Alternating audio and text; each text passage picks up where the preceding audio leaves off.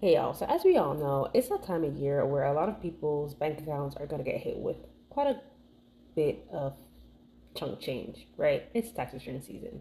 But before you go out and spend your tax return on meaningless stuff, on liabilities, things that won't matter in the next week or maybe the next year, here are four things that you can do with your tax returns today, okay? Number one, pay off some debt. Or if you have high utilization credit cards, pay them off to less than 30%, preferably like around 26% to be on the safe side. Okay, that's a good rule of thumb. You'll be surprised, you'll see your credit score shoot up some. All right, number two, you want to put money aside in a high yield savings account, preferably one of those online banks. Here are two banks that you can consider Number one is Barclays Online Savings Bank, and number two is CIT Bank. Citibank right now is offering 4.65 APY, y'all. Not Citibank, CIT Bank, C I T Bank.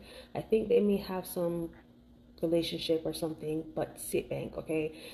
You typically aren't going to get 4.65% anywhere on a regular savings account. Okay, so go save your money in a high yield savings account. You'll be surprised on the compounded interest. Okay, thank me later. Number three, put a down payment on the house. Y'all, before before y'all say anything, my first home, when I purchased my first home back in 2018, I used mostly my tax return at that time.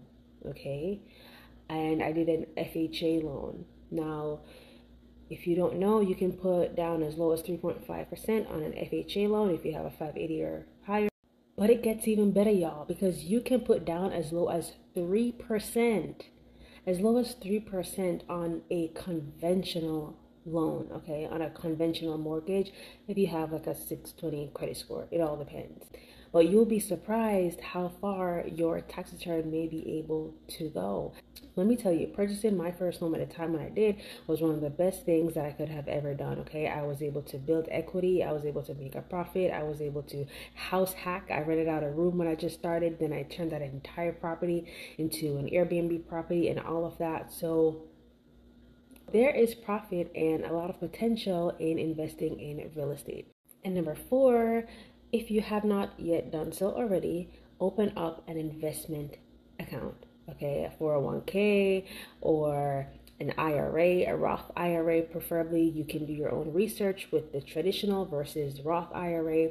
If you are a business owner, consider opening a SEP IRA, SEP IRA, and you can check with your accountant or your CPA because opening an, an, SEP IRA has some tax benefits. Okay. Now, if you already have like retirement accounts, consider opening an HSA. All right. That's an account that you're going to use for medical expenses. This, my friends, has triple tax benefits. Okay.